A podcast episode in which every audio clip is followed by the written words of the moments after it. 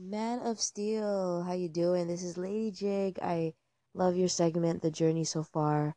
Thank you for sharing uh, what you've been going through and using that as a way to um, inspire others. I I definitely agree with the message of recognizing our ju- journey and being able to take that journey and recognize where we are in it and moving forward and pushing through and that's really inspiring. And it's good to hear that from someone else too. I think that's something i i hold true myself. But when you hear it out loud it's uh, a good reminder. It's a good boost of uh, of morale for sure. And i'm i'm going through my own journey.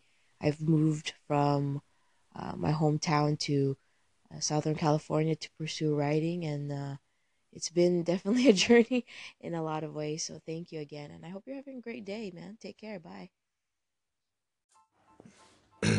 Hey, good evening. This is Richie Rich, aka Man of Steel.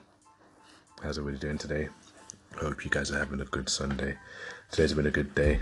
Um, been a really good day actually. Made a new friend on Anchor, and I've been having uh, different conversations with um, influential, cool people in my life, and I've also um, trained I've spent time with my puppy. So um, I was thinking and waiting for something to talk about, and then it hit me.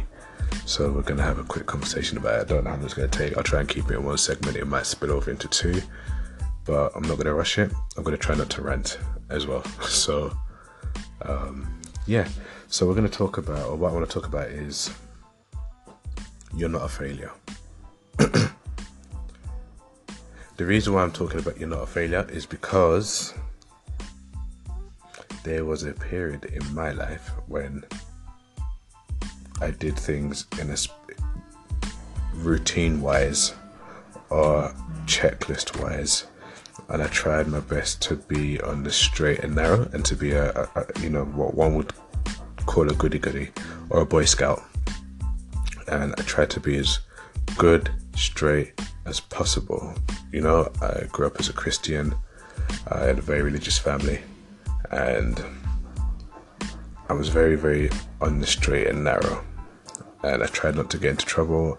Always stayed around people that wouldn't get you into trouble. I went to school, went to university. I, you know, got married. I had my children. I had a family. And yeah, there were little things here and there, trials and errors, but you know, that's part of life. And then when it got to the point where my marriage broke down, or when it was breaking down, then I started to feel like I'm failing. And it's very, very easy for someone on the out to say you're not a failure. But when you're on the inside of something and something is falling apart, you will tend to feel like you're failing it. Even if there's more than one of people, more than one party involved, you tend to put the emphasis on yourself because you know within yourself how bad you really want something to work. So when it's not going a specific way and you're putting in measures or things in place and it doesn't go that way, you tend to feel like you're failing. And I went through a period where I thought I was failing, where I thought, where I called myself a failure and I didn't want to associate or connect with anybody else in the outside world because I felt like I was a failure, you know, and then I kind of put this stigmata on my own head of I couldn't even, I won't be able to talk to anybody outside because I felt when somebody asked me, hey, you know, what's your name, blah, blah, blah, um, why are you single, for example, and I say, well, I was married, but I'm not anymore, or, you know, we were married, but it didn't work out. I used to feel like, how could I say that? Because I'll just be viewed as, well, this brother can't even hold down a marriage. How the hell is he going to hold down a relationship here? This guy's, you know, this guy sees his kids every now and then. How do I know he's going to be this? I used to just put all these different pressures on my head, and it went from, it stemmed, it went from can't hold down a relationship to can I hold down a friendship? Can I hold down a job? Can I hold down anything? Like, can I even can I even exercise?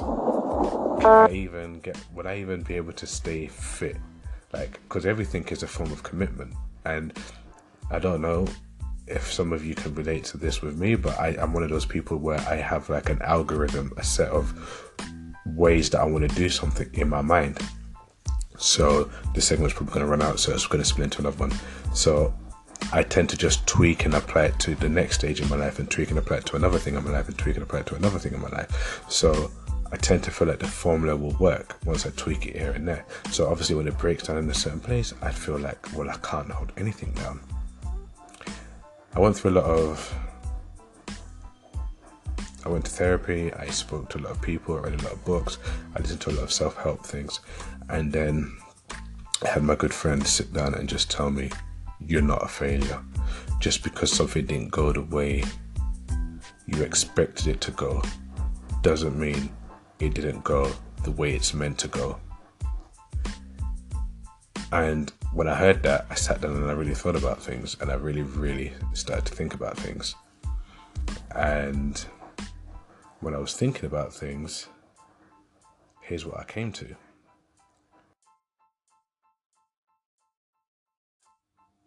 So, thanks, guys, if you've got onto part two, much appreciated it. So, here's what I came to sit down and understand. And I use now, and I, I tell people in life we always sit down and we have a plan about how things are going to go, and we have in our mind the way we want it to go, and we sit down and we work it, we work hard, and we beat ourselves up when it doesn't go the way we planned it, and we get upset, we get frustrated, we feel like it's a setback or we've been pushed back or it's a delay you know and we'll sometimes put, it on somebody new came in our life who didn't share our, our beliefs or I got laid off in a job or something came up which diverted me from my plan of how I wanted things to go. But whether you're spiritual, whether you're religious, or you're just very in tuned to the universe and to life, just because it didn't go the way you planned it, didn't doesn't mean it's not going as planned. We always have our own plan and our own idea of how things are going to go, but sometimes we have to acknowledge the fact that there is already a plan in place, and it, and no matter which way you take it, if you're going to hit that destination, you are going to hit that destination, and you just have to be aware of what's going on and just try and utilize it and use it to your advantage. Don't take it as you failed because you're not a failure. But you're not a winner either. We just work hard to get to where we need to get to. Um, you know, there's a very common quote: "If you know, if you fail, fail forward."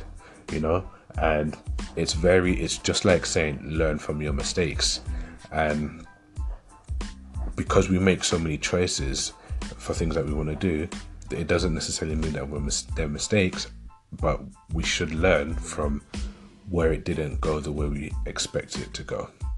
Life has a funny way of making things happen. Life has a funny way of bringing things and people into your life to prepare you for what you want or for what's meant for you. So, when you get a setback, don't feel like you failed. Don't beat yourself up and be like, well, I'm useless. I can't do this. Think about what's happened. What have you learned? What how did you deal with it? Like, what did you develop? What kind of character did you develop in that situation? Right, be aware of it, acknowledge that character because whatever you've learned and built in that situation is gonna is preparing you for what's to come for you. It's to get you ready. I always, I just, I call it like when you're in the gym and you're lifting, you're bench pressing, for example. You know the weight's heavy you want that you want to bench that one rep max but you don't just go under the bench and bench that one rep max. You have to do different exercises to get certain parts of your chest strong. You'll have to do certain stretches. You'll have to do certain reps or certain days on a different kind of machine to get your muscles strong. Then you'll come back to this bench press and then you'll you'll rep out a few sets okay and you'll gradually build the strength and then you'll go around and you'll do a few other things and then you'll come back and then when you hit that one rep max you'll get that one rep max. Just like in life things will come in a certain way and just because you can't do that doesn't mean you're a failure doesn't mean you're weak doesn't mean you can't do it. We will all get a one rep max in life when it is time and when we are ready. We just have to, have to acknowledge the process accept the process, encourage the process, and be grateful of the process. And just pay attention and then be happy. So anyway, that's my bit for today. I'm sorry I went into two segments, but I just it came to me, so I've, ju- I've just spoken to it now as it's come to me. It's pretty much I didn't even rehearse it; it just came out as it is. Hope you guys have a great evening. Um, enjoy the rest of the weekend. Remember, live your life one step at a time, one rep at a time. Take every day as it comes. Be happy. Stay blessed. Thanks.